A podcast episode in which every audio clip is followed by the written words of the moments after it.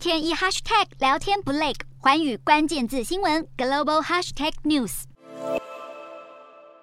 日本首相岸田文雄的不信任案投票在九号被众议院投票否决，众院全体四百六十五席，超过一半都是执政的自民党席次。票数被仔细计算过后，自民党一如预期的用多数优势让岸田守住了执政权。最大在野党立宪民主党提出不信任案的理由是认为岸田内阁放任日本物价高涨，拿不出因应通膨的对策，让人民生活苦不堪言。日银总裁黑田东彦甚至在近日演说时失言，在通膨议题上火上浇油。黑田总裁这番容忍度升高。的言论引起舆论大力挞伐，不少人批评他身为央行领导人，却完全和社会现况脱节。黑田也重申，政府会维持货币宽松政策，不打算升息，让日元应声狂跌。九号即时汇率跌破一百三十四点二八日元兑一美元，跌出二十年来的新低。日元兑欧元也已经连续十个交易日下挫。在通膨浪潮下，日本央行现在是全球少数不打算升息的央行之一。